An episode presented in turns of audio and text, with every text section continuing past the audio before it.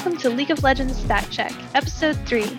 My name is Grumpy Kimmy, and I'm joined by my friend Azar. Hello. Each episode, we'll be going over all of the basic stats and abilities for the chosen champions and items to help you fill in the gaps in your basic game knowledge. This episode, we'll be covering Ivern and Zoe, as well as most of the starter items, not including support starter items. This episode was created during patch 12.4. For those of you that are new to the podcast, this podcast is meant to be an audio resource for people who want to improve at League of Legends but don't have the time to study up on the wiki. What they do have is eight hours a day at work where all they can do is listen. So without further ado, let's get right in with Ivern. All right.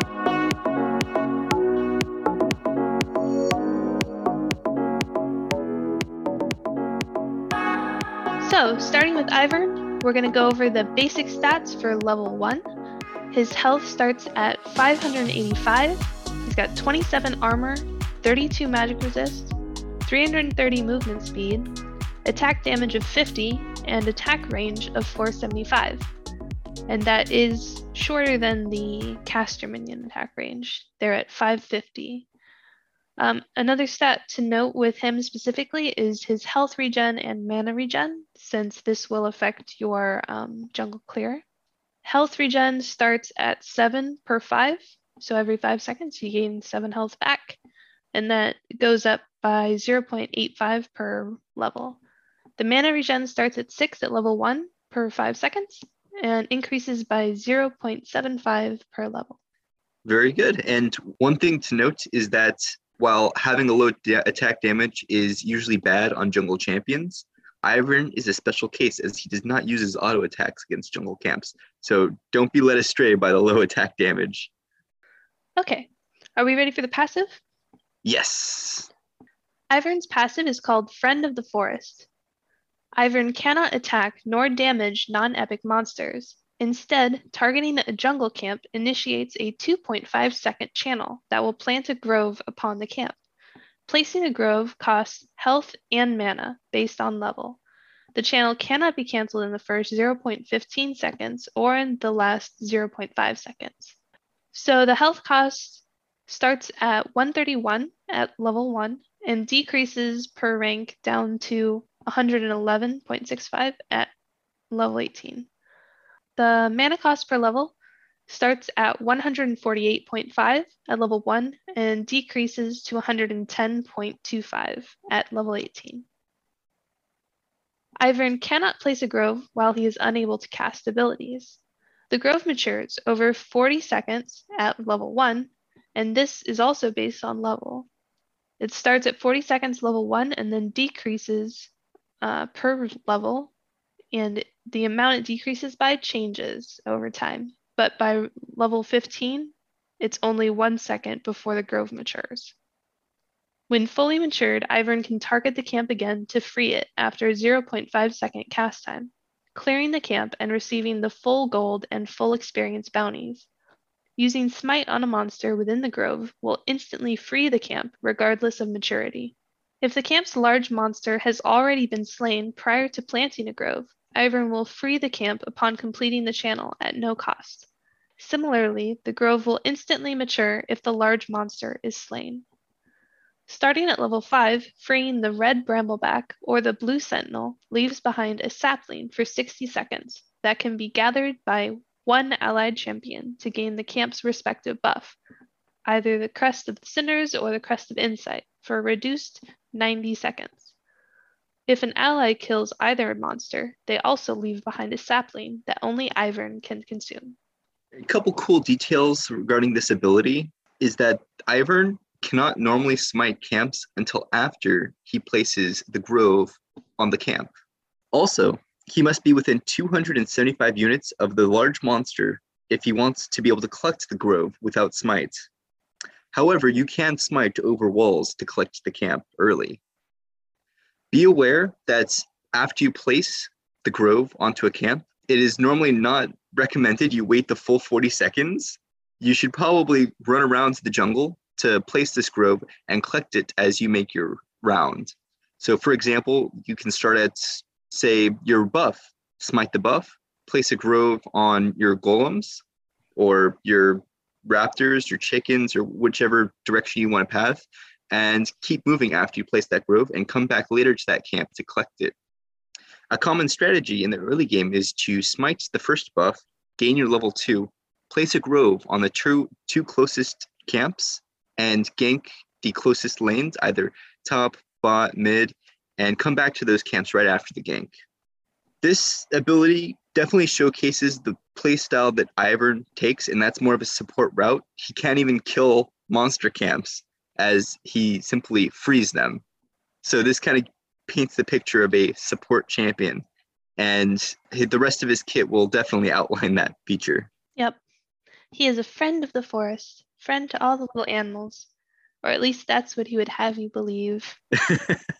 the details on this thing actually says that um, when he frees a grove in quotes, he's actually dealing 5,000 true damage to them.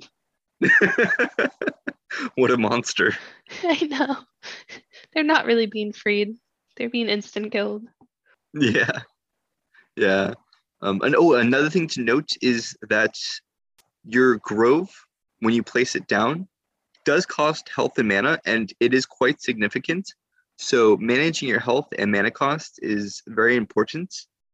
What you can do is you can place two groves and then do a smite for the third camp. That way you collect your health back, and then you can go back and recollect those camps, just to manage your mana and health. Um, but I do recommend looking up clearing guides on YouTube from Ivern professionals, as this is a very dynamic champ that has a lot of different paths and routes you can go in terms of jungling strategy. Yeah. Because even though you're not fighting the monsters, it costs health and mana to do it. So I'm pretty sure if you just walk through and full clear, full clear, quote unquote, and just place the grove on each of them, you're going to be super low HP at the end. Yeah. Uh, which makes you really vulnerable to an invade. Exactly. And it, it, when you're a ganking champion, you probably don't want to spend too much time low HP either, as you want to have enough health to actually gank lanes. Yeah. Is there anything else on this passive? Um, that pretty much covers all the important stuff. Okay. Moving on then. Ivern's Q is called Rootcaller. Ivern throws a vine in the target direction, dealing magic damage to the first enemy hit and rooting them for a short duration, during which they are also revealed. Rootcaller can be recast while the target is rooted. Ivern and allied champions can select the target rooted by Rootcaller to dash to their location, with allies stopping at their attack range and Ivern stopping at 125 range from the target. If you recast the ability, Ivern will dash to the target. So um, Ivern or allies can dash to the target by right clicking like you want auto attack, uh, but Ivern can also just cast Q again to do the dash.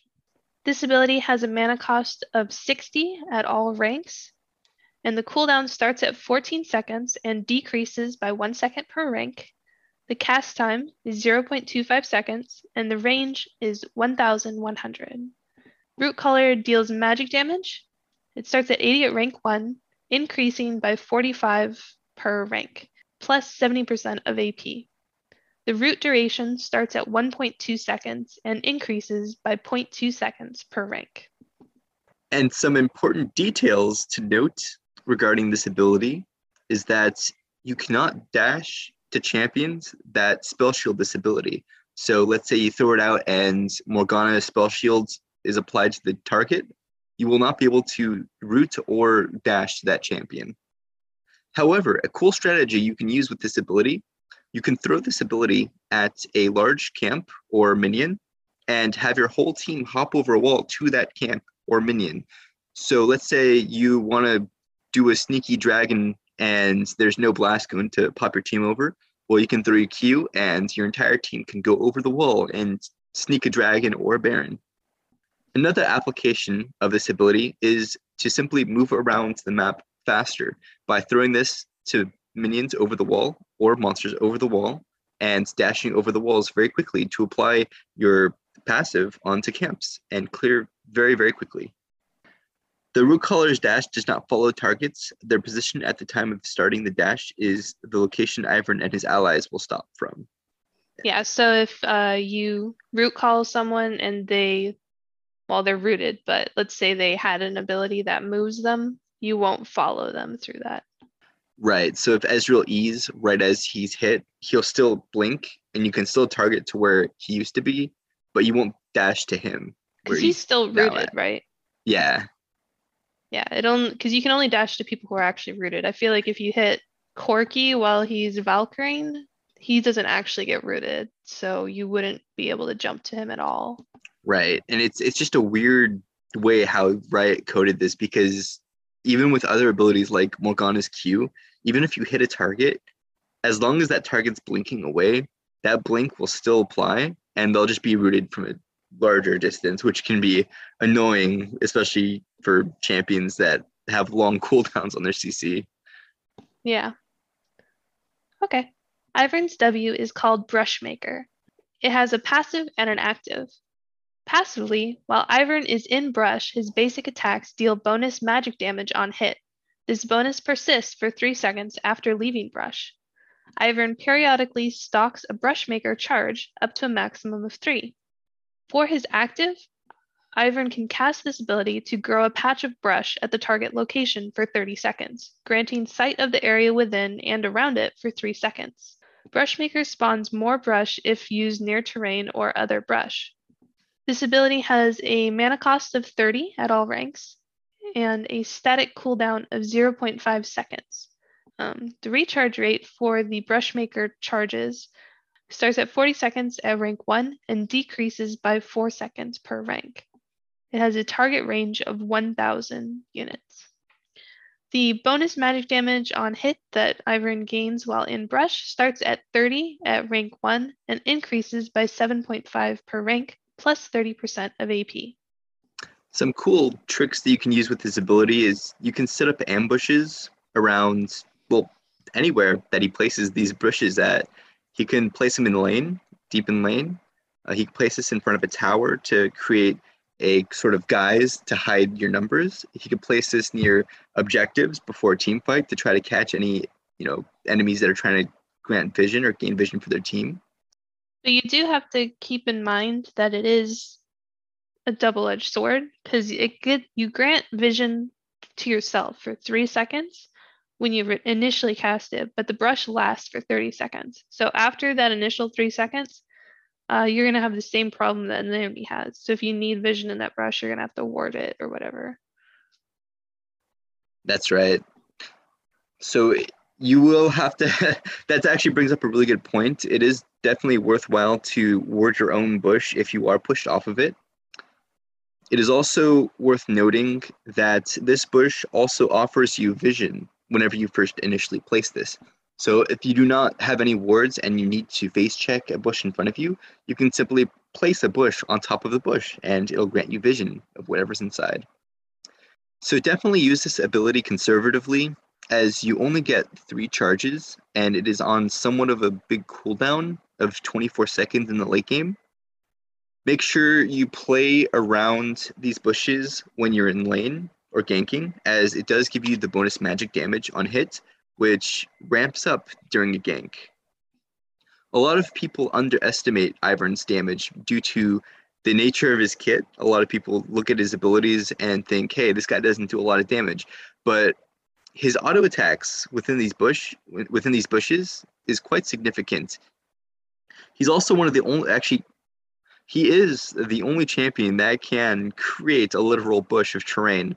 Other champions like Trundle, Anivia, they can only even Jarvan, they can only make walls and that can sometimes block your teammates. Ivern, however, is the only champion that can create bushes, which usually helps your team as it can cover them up. Okay.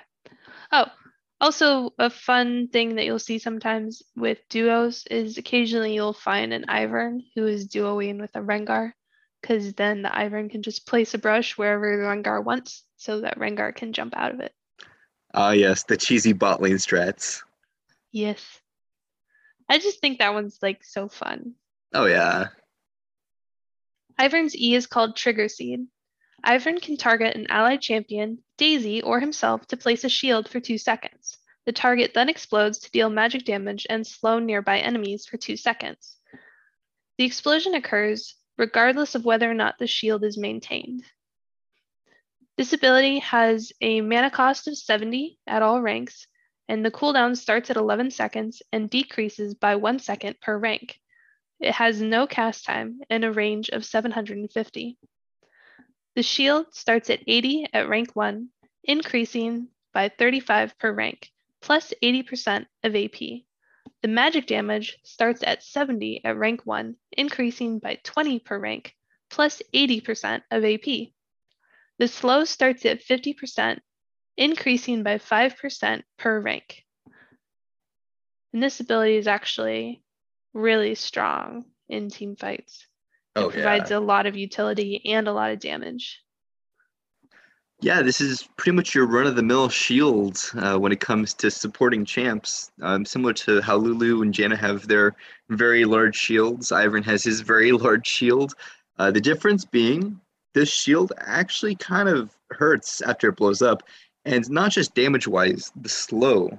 The 70% slow in an AoE is quite significant in a team fight. You hit three champions with this in a team fight, and no one's gonna be no one's gonna be escaping after that. Um, a, a lot of Ivern's abilities is meant to stick onto enemies and to keep up with your team, and this really shows because you can place this on a target champion in front of you in, during a chase, and as soon as this thing blows up, it'll slow the enemy that's perhaps out of your range, and you'll be able to catch up to the enemy, and you know can get a free kill. This ability can also be placed on Ivern's ultimate ability, Daisy, which is similar to Annie's Tibbers. He summons this being, this golem, and by placing the shield on the golem, the golem can then chase enemies and blow up and slow them as, as well. So, a lot of applications for this.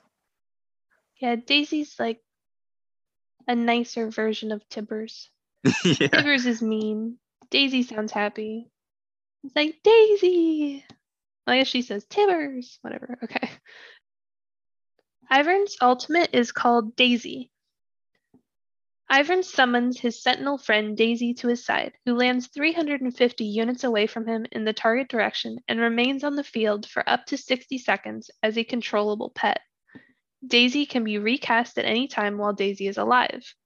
On recast, Ivern commands Daisy to move to the target location. If cast on Ivern, Daisy will follow him.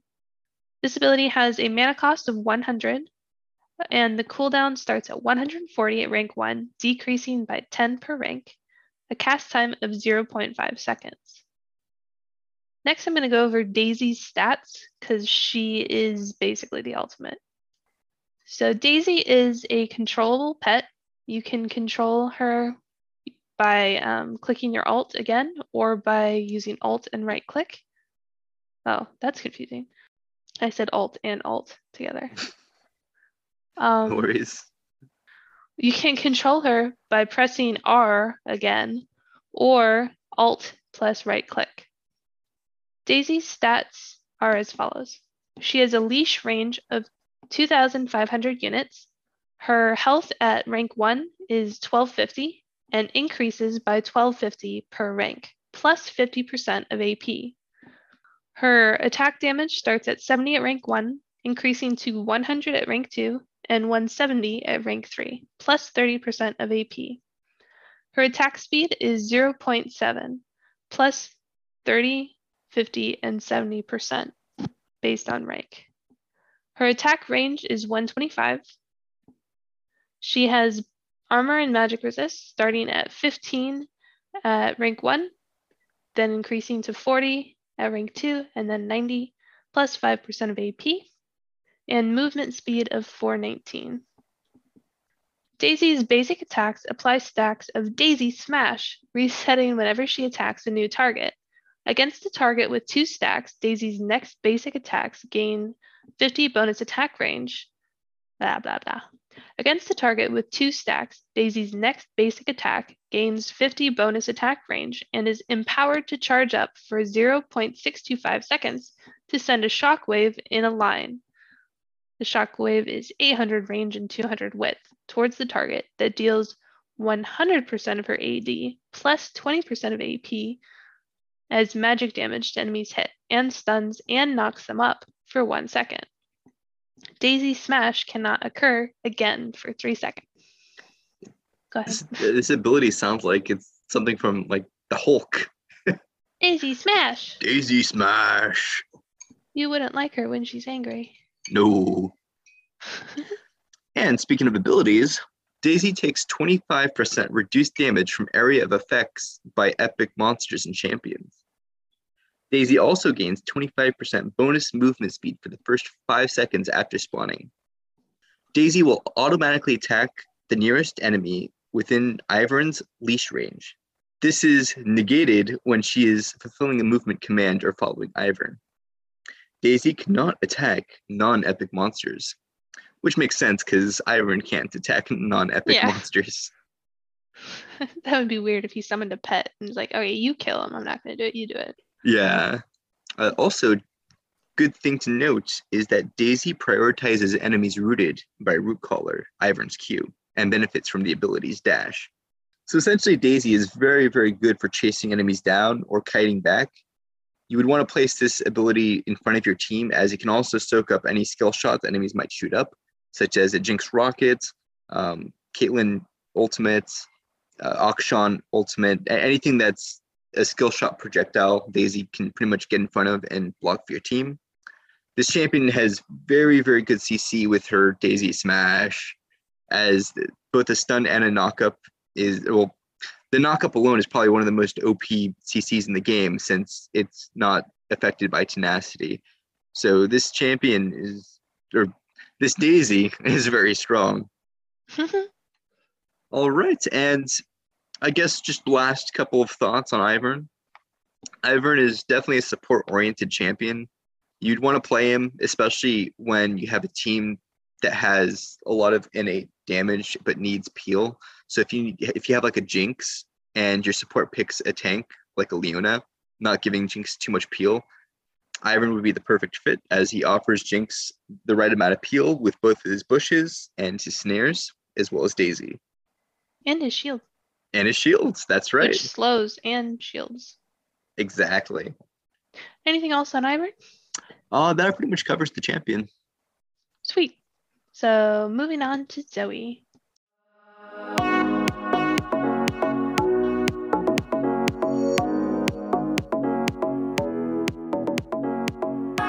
So the next champion is Zoe. Her basic stats at level 1 include health of 560, armor 21, magic resist 30, movement speed 340, attack damage 58, and attack range of 550. Zoe's passive is called More Sparkles.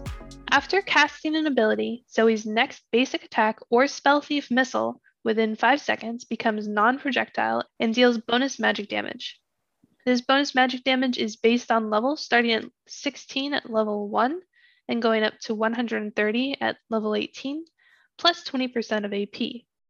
Also, side note from a previous episode, I looked it up um, after our previous podcast, and apparently, missile is the American pronunciation and missile is the British pronunciation. Just for the record. Interesting. Anyway, So the important thing to note about this ability is that it's your simple buffed auto attack. Um, this is, applies after any time you cast uh, cast a spell. So you'd want to weave this as much as possible with your abilities. Whenever you cast an ability with Zoe, you want to weave in an auto at least once or twice, um, simply because the first attack will be instant, and then the second attack you can already queue your auto attack. So you may as well get in that second proc. and since it's a non-projectile and it's like the it's an auto attack, but it's not a projectile, it's not blocked by spell shields and it's not blocked by wind wall, but it is still blocked by parries like Shen. That's right.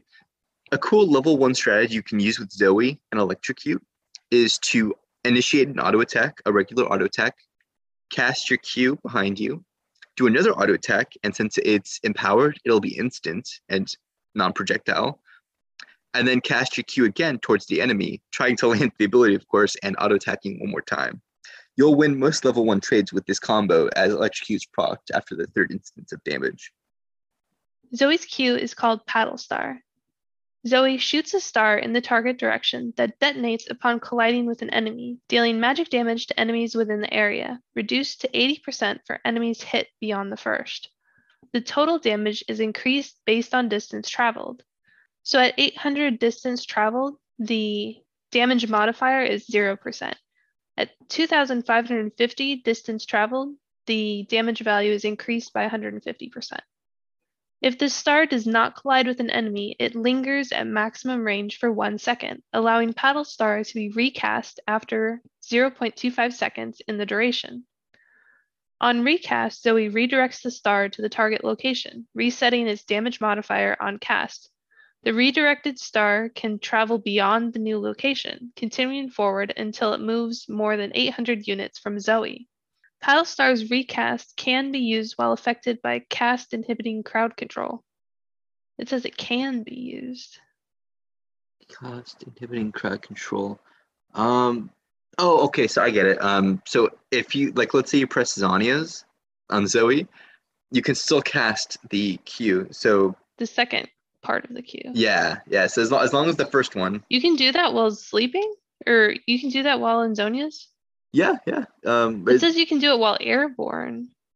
Airborne, silent, sleep, stasis. as long as the first is out. That's so weird. Yeah, That's messed up. it really is. So you could cast you could cast a Q behind you, then Warwick ults you, and while you're suppressed, you could recast it back at him. Exactly. The only downside is it won't do too. I mean, it's obviously it's damage is damage, right? Especially when you're CC'd. It would do its normal damage, yeah. But yeah, it, it won't do that much damage since you don't get much distance between you and the champion that's CCing you. However, if you are in Zhonya's and the champion's like running away from you, you know, the distance that they run, you can usually catch up if they were on you before. The paddle star can usually catch up to them and do, you know, a good chunk of damage, especially in the late game where she really hits like a truck. do you play Zoe? I do actually. I, I, I love playing this champion just because it's it's a very simple kit, but very Simple. very skill shot reliant.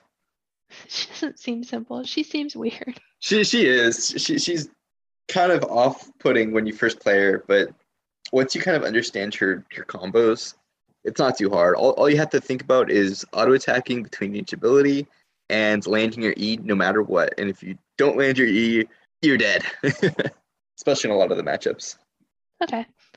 Um, this ability has a mana cost of 50 at rank 1, increasing by 5 per rank. The cooldown starts at 8.5 seconds and decreases by 0.5 seconds per rank. The cast time is 0.25 seconds.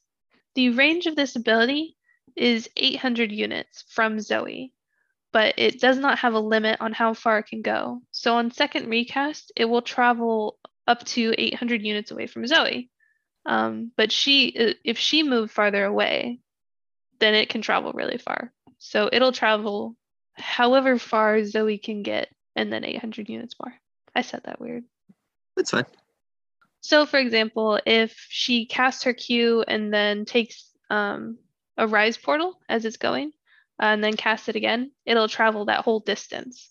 Um, however, it's not like you can get massive damage by doing a global alt or a global Q or anything like that because the damage modifier uh, only goes up to 2,550 range. So after that, you're not gaining any additional damage by going farther. The minimum magic damage for this ability has several modifiers.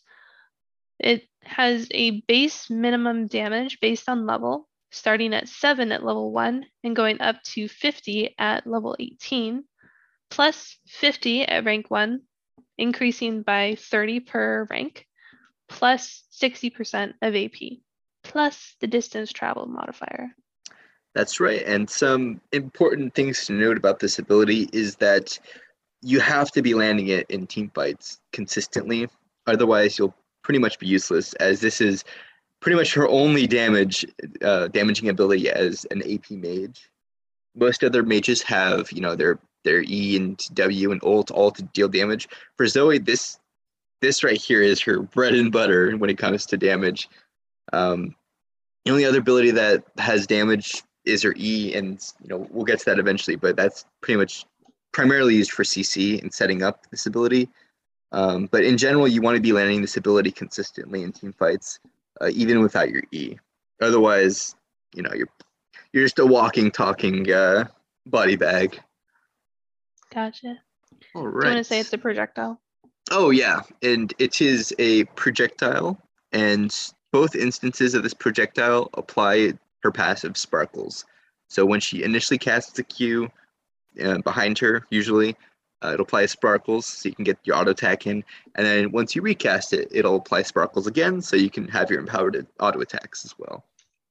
But you don't have to cast it twice. If you just need the instant damage to finish someone off and you don't want to give them time to respond because it's like really obvious when you throw it behind you that you're going to look for this, you can just send it straight out if you just need that initial hit. Exactly, especially when when you're chasing someone and they're like an auto attack left of HP, but they're just outside of range. Yeah. So you don't have to do two casts. You can just boop. Yeah. Zoe's W is called Spell Thief, and it is a passive that changes as it picks stuff up. So her passive is called Spell Thief. Whenever an enemy champion casts a summoner spell or item active, they drop the corresponding spell shard onto the ground that grants sight over 100 radius area and remains for 40 seconds. Some enemy minions spawn with random spell shards that also drop to the ground for 20 seconds if killed by Zoe. And the minions with the spell shards are the minions that carry the little happy balloons. Um, collecting a spell shard allows Zoe to activate Spell Thief within the next 60 seconds. She can replace her current Spell Thief active by moving directly onto another spell shard. When you pick up a spell shard, it will replace your W. So if you pick a, a spell shard for Flash, your W will be replaced by Flash icon. So active. Zoe mimics the active of the collected spell shard. So if you picked up a flash, you'll flash. If you picked up a heal, you'll heal. Uh, if you picked up a Goredrinker, you'll do your Goredrinker thingy. um, it has a second passive called Wee. Casting Spell Thief or one of Zoe's own summoner spells grants her bonus movement speed for the next few seconds and summons three bubbles that orbit her for the next 10 seconds. If Zoe is not affected by complete crowd control, she hurls one bubble at a time at the nearest non sleeping enemy in range, prioritizing her attack target, dealing magic damage with each bubble. So basically, this ability is a passive where she can pick up little things on the ground that are summoner spells or item active abilities. And then whenever she casts it, um, she gets bonus mo- movement speed and summons bubbles that hurt people. This ability does not have a mana cost or a cast time. It has a cooldown of 0.25 seconds and an effect radius of 2,200 units. What does that mean? Um, oh, that's enemy casts. So if an enemy cast um, casts flash 2,200 units away from Zoe, she'll be able to pick it up. But if the enemy fa- flashes further than 2,200 won't leave units, then Okay. yeah, yeah. Which I mean, that's still pretty uh, long Yeah. distance. Like a full lane, right? At least. Yeah. And then as for minions, um, since minions spawn at base, um, that's just why it's global. The bonus movement speed starts at 30, 30% at rank 1, increasing by 10% per rank. The bonus movement speed duration starts at 2 seconds and increases by 0.25 seconds per rank. The magic damage per bubble is 25 at rank 1, increasing by 10 per rank, plus 13.3% of AP. Oh, 13.33333% of AP. 3 continuing. Yeah. Um, so this ability is very, very diverse. You know, she it gives her movement speed, gives her damage, gives her items, gives her spells. It makes Zoe very, very slippery and very hard to kill, especially if you try to flash on her. She can flash on top of your flash, or she can ult on top of your flash, uh, go back to where she was originally, and then flash away. Um, there, there's just so many uses for this. Um, also, another thing to note is that when you do use uh, an item or a summoner spell, it also gives you your passive sparkles auto attack buff as well. Oh yeah. So even if you miss all of, all of your auto or not all of your auto attacks, so even if you miss all of your abilities, you can constantly cast you know spells and items that people drop, and you know constantly apply your auto attacks to get in that damage. Oh, um, another thing to note is that minions do not drop teleport. Otherwise, that would be way OP in laning phase, as you can just teleport back to lane after getting a random lucky drop. Another thing to note is that Zoe cannot steal consumables, trinkets, or component items, as that would also be way too overpowered in this game. Can you imagine stealing a corrupted pot all a corrupted pot all laning phase every time they pop one? I can't because I don't know what corrupting pot does. oh my gosh. Well, good I, thing. I have bought it once. Tune in to find out later what a corrupting pot does. I will find out today. yes. A list of active items Zoe can steal once they're cast are Everfrost, Gale Force, Goredrinker, Hextech Rocket Belt, Locket of the Iron Solari, Predator Boots, Prowler's Claw, Randuin's Omen, Shurelya's Battle Song, Stridebreaker, Turbo Chemtank, Youmuu's Ghostblade, Zania's Hourglass, Zania. and that's all. Is that how you normally say that? Zania, Zania's. I say Zonias. Oh, Zanias? I say both. And- Zanias and Zanias. and Zonia's Hourglass. Zonias. See, it's like they're Zonias. zoning you off something. Zonia. I always thought it was like Zanya, Zanya? Zanya's. I don't know. I feel like I say both. Zanya. Zonia. Zonia. Yeah. Zonia. Zonia. I don't say Zonia. I definitely don't say that. Zon, Zon, Zonia's Zonias. and Zonia's Hourglass.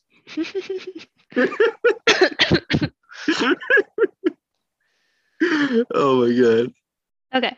Um, Zoe's E is called Sleepy Trouble Bubble. Zoe kicks a bubble in the target direction that bursts on the first enemy hit, or else doing a short one second bounce at maximum range, then forming a trap on the ground for five seconds that arms immediately. The bubble can only move through terrain once, but may do so indefinitely, gaining the distance traveled inside terrain as bonus range, and will fall short if it would enter terrain again. Oh, it can't go through multiple terrain? So it's not like Kayn. It can only go through one terrain, but can go through a super long terrain. Yeah. The bubble deals magic damage on contact with an enemy and renders them drowsy for 1.4 seconds, which gradually slows them, after which they fall asleep for 2.25 seconds. The next instance of non persistent, non minion, non small, and medium monster damage taken from the sleeping target consumes the debuff to deal them bonus true damage equal to the post mitigation damage dealt, capped at Sleepy Trouble Bubbles damage. The bonus damage is dealt before triggering the damage. That was weird to say, Yeah. but it's basically the next thing after they fall asleep will deal bonus damage and true damage. Things like ignite, minions, and monsters will not wake up a sleeping target. So you don't need to be worried about the ignite ticks or anything like that. Right. This ability has a mana cost of 80 at all ranks. The cooldown starts at 16 seconds and decreases by one second per rank. Cast time of 0.25 seconds. The range of this ability is 800, but it does it is affected by terrain.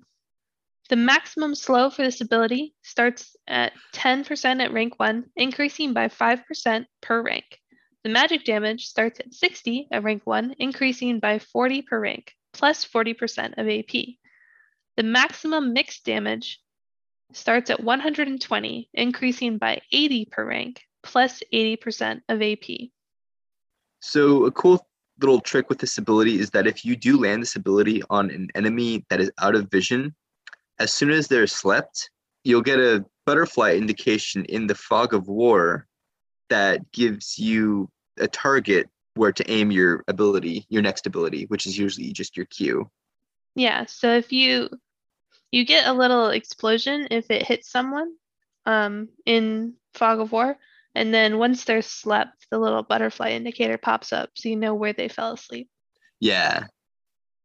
A couple things to note is that when you're playing Zoe, this is usually her kill threat ability.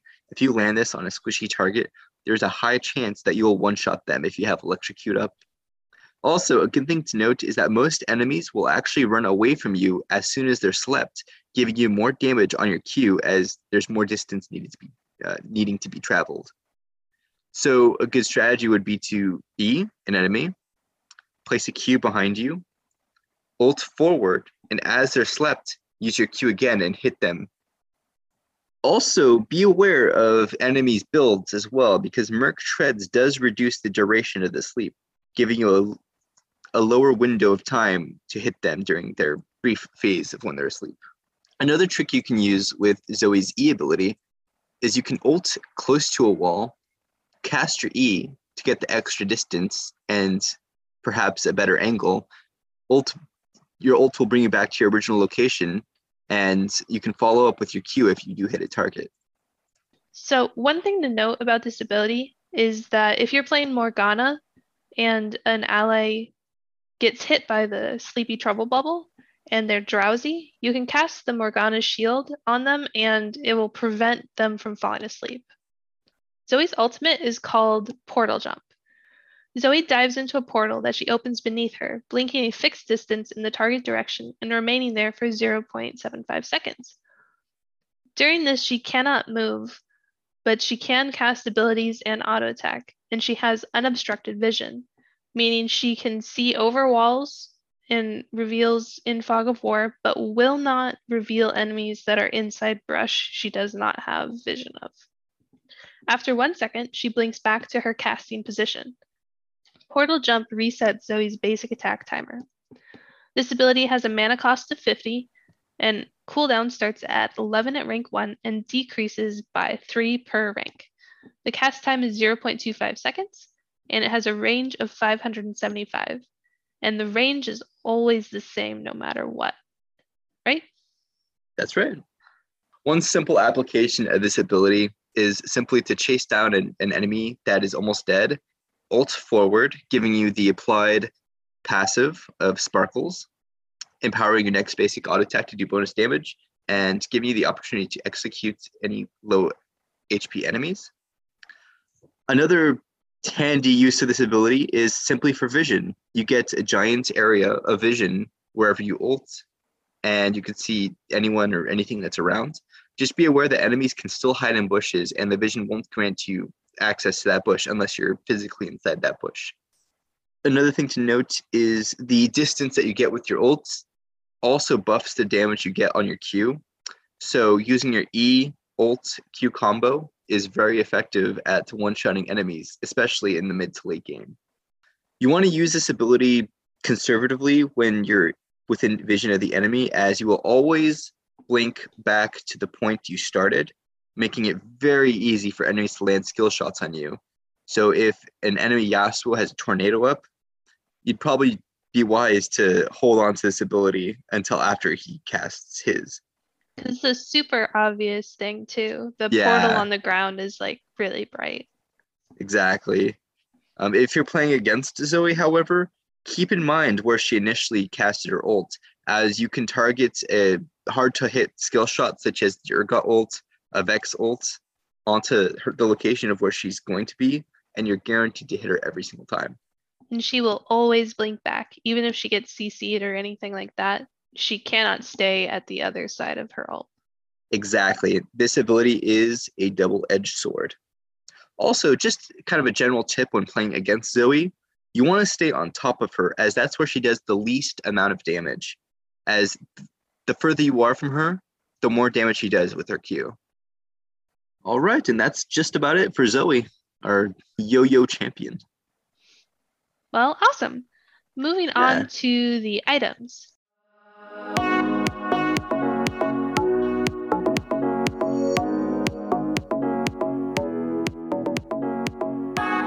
And today we're doing it a little bit different because instead of just going over two items, we're going over starter items, right? That's right. And the starter items we will be going over are Tear, Corrupting Pot, Cull, Doran's Ring, Doran's Blade, Doran's Shield, and Dark Seal. Now, obviously, the game allows you to buy components such as, you know, a, your typical longsword, ruby crystal, but typically in the early game, you don't want to build those as these early game starting items provide more stats in lane. Yeah, so that's situational and based on uh, specific champions might do something like that. But exactly. Now going on the most basic and probably most well-known starting items, Doran's blade and Doran's ring. These two items are typically used when you want to all in early on. So a champion like Yone, a champion like perhaps Cassiopeia, um, basically any champion that has a very strong level three, level two, really want to build these items as they give you a lot of stats not only to survive an initial engage, but also deal a lot of damage as well. A cool yeah, little tidbit. the sorry. Oh, you're They're good. your pretty much your basic starter item uh, if you want to deal damage. So Doran's blade if you're AD and Doran's ring if you're AP.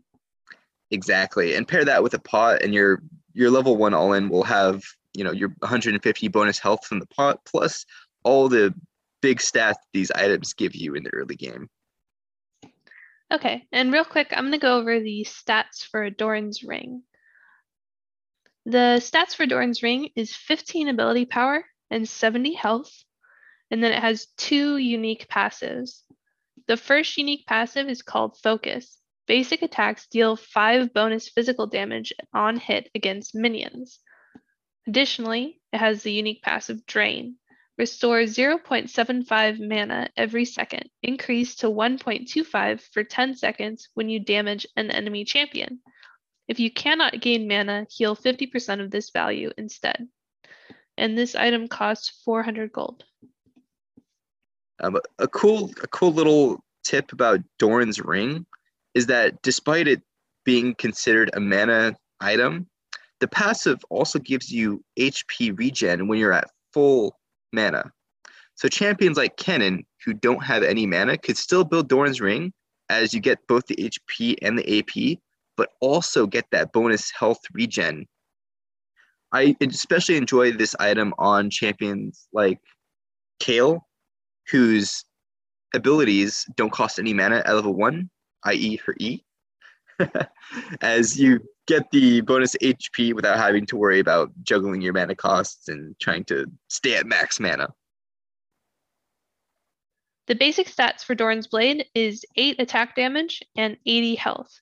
It has one unique passive called Warmonger, which is just 2.5% Omnivamp, which allows you to gain healing um, for any type of damage you deal. And the Doran's Blade costs 450 gold. That's right. And something to note about Dord's Blade is that despite it not having any health regen, it does have that Omnivamp, which incentivizes you to constantly push lane as the more times you auto attack something, the more HP you get back. So this is a very, very aggressive purchase. So champions like Yone, uh, champions like Yasuo, pretty much any champion that can auto attack a wave a lot, especially ADCs uh, who typically build this item first, definitely benefit from that Omnivamp. I built one today Hey, there we go. on Gnar Oh, in the top lane versus Tryndamere. And I actually won in a ranked game in top lane. I was so proud of myself. there we go. And I won one 1v1 fight. I like There's some application. I like it. Yeah. I didn't know what Doran's Blade did when I bought it, honestly. It was just Yeah. but Yeah. it worked out. All right. And then moving on to Dorn Shield. Uh, Did you want to go over the stats? Sure. All right. Uh, the stats for Dorn Shield are 80 health and plus 6 health per 5 seconds for health regen. Um, it has two unique passives. The first one is called Focus. Basic attacks deal 5 bonus physical damage on hit against minions. The second unique passive is called Endure. After taking damage from a champion or large man- monster, gain health regeneration equal to 0 to 40 based on current missing health over 8 seconds. Reduced to 66% effectiveness on ranged champions or when triggered by AoE, dot, or proc effects. The 0% health regeneration is if you have no missing health, and the 40 health regen is if you are at 75 missing, 75% missing health over eight seconds. The cost of this item is 450 gold. So this is, as the name you could probably already guess, is a defensive item. this is extremely powerful if you use your brain a lot of people when they take this item think that they can consistently take damage all through laning phase you know get, getting like multiple trades that's just not how this item works with this item you want to take short trades and then back off and then wait for your passive your unique your unique passive to regen fully before going in for another trade and what i mean by that is when you go in for a trade perhaps you'll take you know a full enemy combo and then you back off you want to wait for this passive to completely run out before going back in again, just to maximize the amount of health you get back. This is one of my favorite starting items in the top lane, just because yeah. I'm not very good at laning yet. So um, it yeah. helps me stay in lane longer to have that sustain. Oh yeah, and this item also incentivizes you to take poke intentionally so that the enemy pushes lane. So whenever an enemy auto attacks you, they'll draw minion aggro. And whenever your minions attack the enemy, that means those minions aren't attacking enemy minions, which means the lane will naturally push to you. And you'll regen that health anyways with this passive. So if you take one auto attack, it is 100% worth it because not only will you mitigate a lot of their damage after eight seconds, the lane will be pushing into you, which is very favorable for getting your first gank from your own team and not getting ganked by the enemy team. Yeah, v- very helpful for trying to keep the minion wave on your side near your turret. Exactly. Another thing to note is you never want to press your potion until you gain all your HP back from this item because the potion will put you at higher health. And the higher health you have, the less healing you get from this item. Unless you're going to die. Exactly. Unless you're gonna die, then you want to pop that thing. okay. Anything else on this one? Uh, that pretty much covers that. Next, let's go over Cull. So the stats for Cull is seven attack damage and three health on hit. It has a unique passive called Reap. Killing a minion grants one gold, up to a maximum of. Wait, no. Does that say one gold or one time? Uh, one gold. It is one gold. Yeah. So you actually literally get a gold. Yeah. okay, I've never bought this. Okay. So it has a unique passive called Reap. Killing a minion grants one gold, up to a maximum of 100 gold. After having killed 100 minions, grants an additional 350 gold and permanently disables this passive. This item costs 450 gold something to note about this item in the early game is that it does not offer any mana. So if you are a mana using champion, you do not want to purchase this as your first item. So if you're a Gangplank whose Q uses up 25% of your mana, do not purchase this. You will not be able to lane. You will not be able to farm. And it's just generally not worth it to buy this as the first item. However, if you're a champion that where you, you know you can't kill the enemy and they can't really kill you, this is the perfect item to buy. So if you're playing, let's say, Kennen, and you're playing against, I don't know, an Ornn who just sits at tower and does nothing, it's fine to buy this item, especially if you're planning on playing passive all game. So this is more game, of a this is more of a passive start, right? You're expecting exactly. to just be killing minions for the first 100 minions. That's which right. is like and the first 10 minutes of the game. Yeah, yeah. And this kind of puts pressure on your enemy to play more aggressive against you to punish you for not having, you know, the necessary base stats to really have an impact in your lane.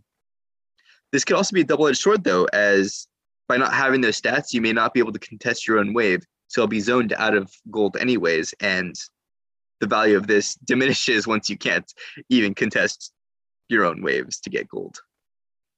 So definitely a double-edged sword once again, but definitely worth it if you just plan on farming. Uh, a So- cool strat. Sorry.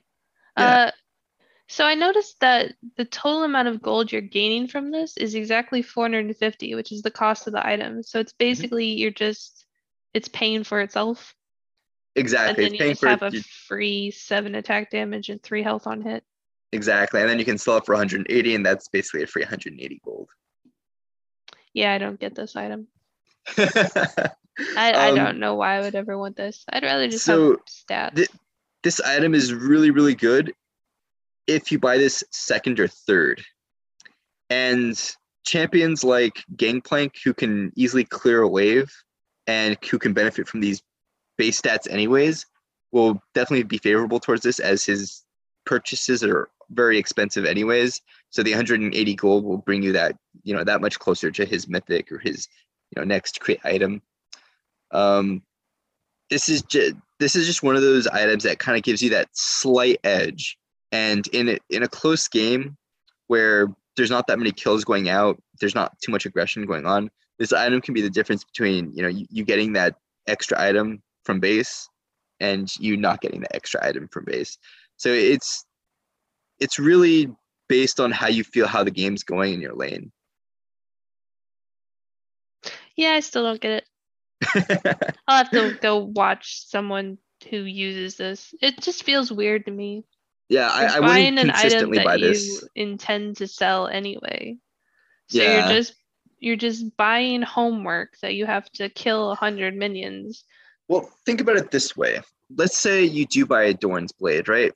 That's 450 gold that's not going towards your uh towards your full build, right?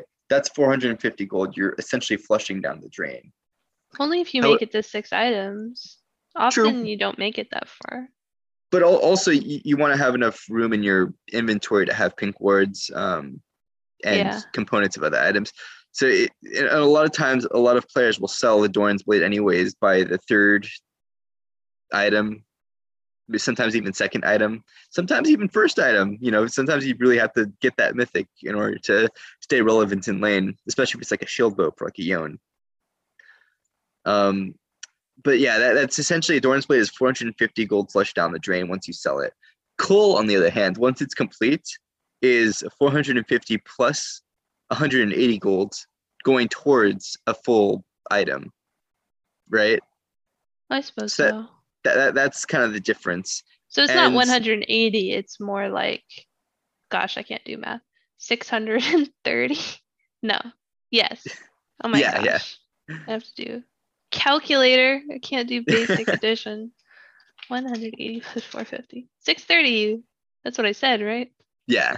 So Woo. it's it's essentially 630 gold going towards an actual item that's being built. Okay. So when, when you when you put it in that perspective, it, it gets a little bit better, you know.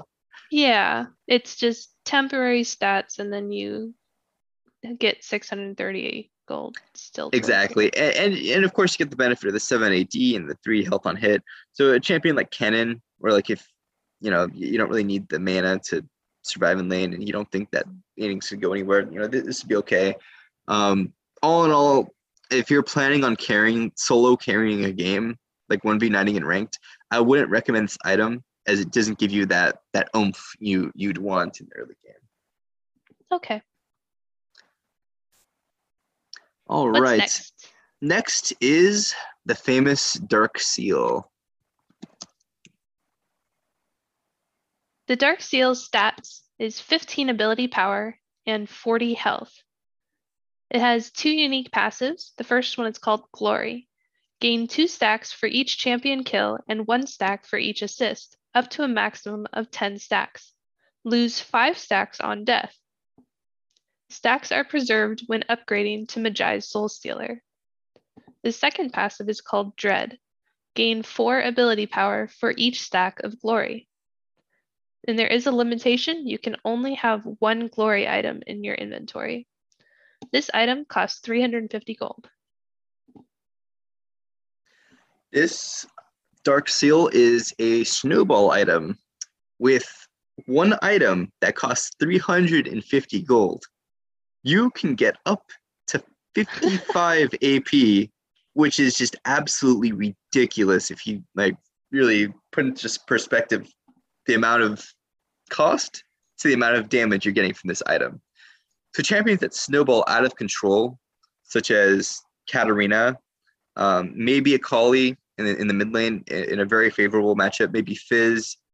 Um, AP champions that snowball want this item in the early game, especially if they don't need mana.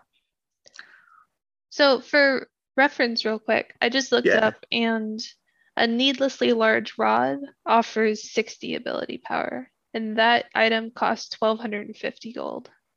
Yeah, So you could Kind of- potentially be almost as much as a needlessly large rod, but Yeah. for like a fourth of the cost ish. That's right. And if you're totally smurfing, you can you can build a Mejai's Soulstealer out of this item and just completely get out of hand in a game. Um, just be careful of your stacks. You don't want to die. You want to play, you know, somewhat conservatively. You know, you, you, you don't want to just d- dive in 1v5 and die and lose all your stacks. Yeah, Be, you need to value your life. Exactly. Don't die And- for a teammate. Honestly, that's good advice for real life. yes. Note that this does offer less stats than the Doran's Ring, so you are sacrificing a little early game umph that the Doran's Ring offers, as well as the HP regen. However, mana regen. or uh, well, the mana regen gets converted into HP. And uh, I just mean this ring. item has no mana at all. Oh yeah, yeah, yeah. You get you get no regen at all. Good point. Good point. Um, let's see. Oh, uh, but the trade-off for not having these base stats is you do get to buy three health pots or one refillable pot, making it even more cost-effective. Yeah, and this is an item that I often hear recommended, especially for people who are trying to improve at the game, uh, because it puts more emphasis on your deaths. You pay more attention to dying because you're looking at your stats, and it helps teach you to pay more attention, to value your life more, and to try to learn how to how to hold on to this and how to protect yourself. And That's right. it also is really good if you plan on snowballing, but it's also a really good comeback abil- item also because it's really cheap. And if the enemy team throws and they like all die to you guys, suddenly you have a ton of stacks and it costs you very little.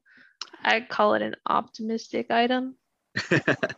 it does also incentivize incentivize roaming in team fighting as well. Yes. As you know, especially in the early game where you know your jungler calls you to scuttle, and you know who's going to roam there first, right? The guy with the dark seal who wants you know stacks, or the guy with the Doran's ring who just uh, wants to all in you. You know. yeah. Uh, but yeah, that's pretty much the gist of this item. You know, it actually used to be even more OP back in the day. It used to increase your healing you got from pots as well. But that, that's just you can probably just cut that out. That's no longer relevant. but a very cost effective item even now. Oh yeah. And next we'll go over corrupting pot, Okay. I need to. probably the most OP item at the moment. A corrupting pot is a consumable that is built out of a refillable potion. The total cost for a corrupting potion is 500 gold. So passively, the corrupting potion uh, holds charges that refill upon visiting the shop, and it holds three charges. So every time you go back to the shop, you get three charges on your corrupting potion. Corrupting potion can be used even at full health and mana. When you consume a corrupting potion charge, you will regenerate 5.208 health and 3.125 mana every 0.5 seconds over 12 seconds for a total of 125 health and 75 mana. During this time, basic attacks and damaging abilities against enemy champions burn them, dealing 15 bonus magic damage over 3 seconds, increased to 20 while the user cannot regenerate mana. Bonus damage is halved for area of effect and damage over time effects. And there is a limitation on this item. You can only have one type of potion in your inventory. That's right. This is the Real sustain quick, start. sorry, sorry, sorry, Oh. sorry.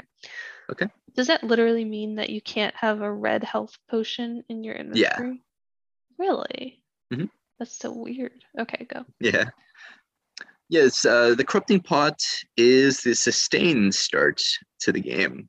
You buy this in the early game, and your goal with this is to keep it in your inventory as long as possible, because every time you back, you get that all those charges they used uh, earlier back at no cost at all. So you never have to buy a red pot in the game ever. no refillable, nothing. It's one and done. However, in the early game, you do not want to get all ins when you have this item as you do not have the base stats other items give you. So you want to go in for quick trades. You know, let's say you're playing Vex. You want to place your E, place your Q, place your auto, get the electrocute stack. Uh, maybe you trade uh, an Anivia Q and an E, and they win the trade because they have more stats. However, once you pop the corrupting pot, it'll turn out you've won the trade because the Anivia can't just pop her pots willy nilly, right? She has a limited amount and she only gets two if she starts Doran's Blade or Doran's Ring. So you've essentially won the trade simply by having the pot, despite having a lower health pool. And another thing to note is if you can pop this early on in a fight, you will also get the bonus damage from the pot that it offers, the 15 bonus magic damage over three seconds. This may not seem like a lot, but this pot runs for quite a bit. So if you can get an extended trade with this, like maybe you know an extra auto with the Q in on maybe a Syndra, um, you know th- this damage does ramp up over time. This is a potion that you'd want to start using at the beginning of a fight so you get that bonus magic damage throughout the entire trade, especially extended trades, right? Whereas That's like right. normal health potions, sometimes you like to hold on to those and then use them in between fights. This is Mhm. more of a drink while fighting thing. Yeah, and you'll see this item mostly used in the mid lane simply because in the mid lane, their fights are, you know, just simple trades. You know, there, there's rarely ever the all ins you see in like, like in top lane. Um, champions are typically ranged in the mid lane, so it's easier to get these smaller trades. Typically, players that run corrupting pot also run TP. That way, you can back, refill your corrupting pot, and get back to lane instantly with full potions. It's a fairly safe buy too, since the overall health that you gain is quite significant. And according to this, uh, it's frequently bought on champions like Nasus and Poppy in the top lane. Yeah. I don't play too much Nasus. Uh, I would assume. Actually, I, I I, like I, don't know his mana things. pots. Oh, that's right. That's right. I, forgot, I keep forgetting that he uses mana. He does use mana, yeah. yeah. Does Poppy Um, use mana? I can't remember. I want to she say, does. yeah. Yeah, she does. She has mana plus mana regen. Okay, interesting. How do you do that so fast? Did you click on her? I guess you I just hovered her. over her. Oh yeah, it says mana regen. Okay. Yeah. Interesting. Yeah. Anything else on this one? Um, that pretty much covers it. Okay. Pretty simple item. Uh, and then the last item is the Tear. Okay. So the Tear of the Goddess has base stat of 250 mana. It has two passives. Focus. So basic attacks deal five bonus physical damage on hit against minions. And the unique passive Mana Charge. Mana Charge grants a charge every eight seconds up to four charges. Affecting an enemy or ally with an ability consumes a charge and grants three bonus mana increasing to 6 if it's a champion, up to a maximum of 360 bonus mana. And this mana isn't just going back into your pool, it's actually increasing your max mana pool size, correct? That's correct. Um, there is a limitation on this item. You can only have one mana charge item in your inventory. This item costs 400 gold.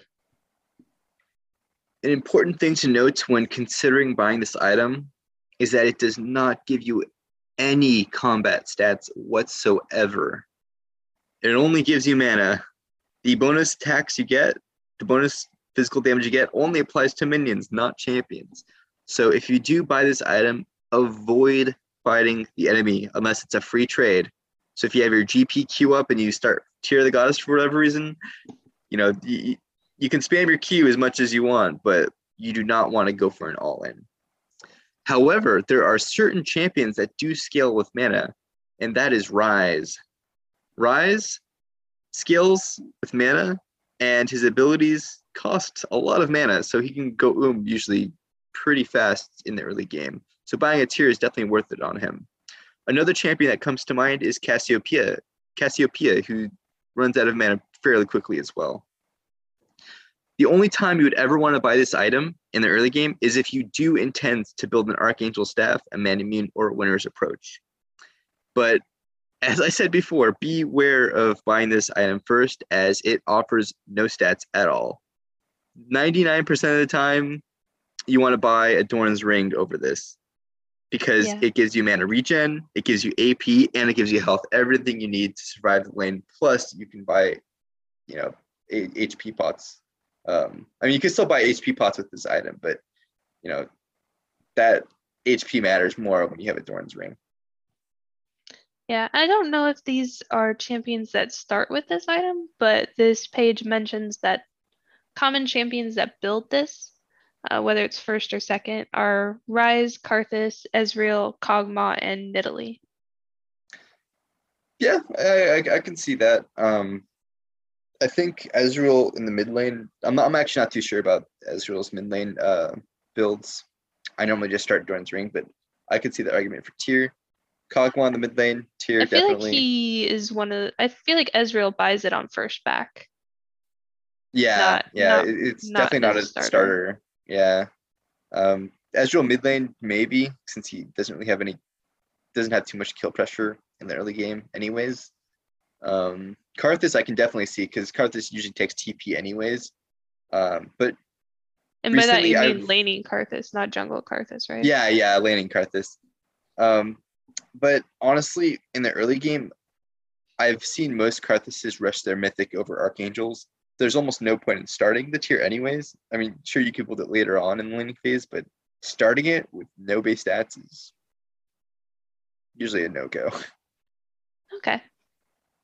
Anything else on these items? Uh, no, that pretty much covers it. Okay, so that covers all of the starting items. Um, that's it for this episode of League of Legends Stat Check. Thank you so much for joining us, and thank you, Azar, for helping. Uh, we'll be back next week for another two champions and items, and we wish you luck. Bye.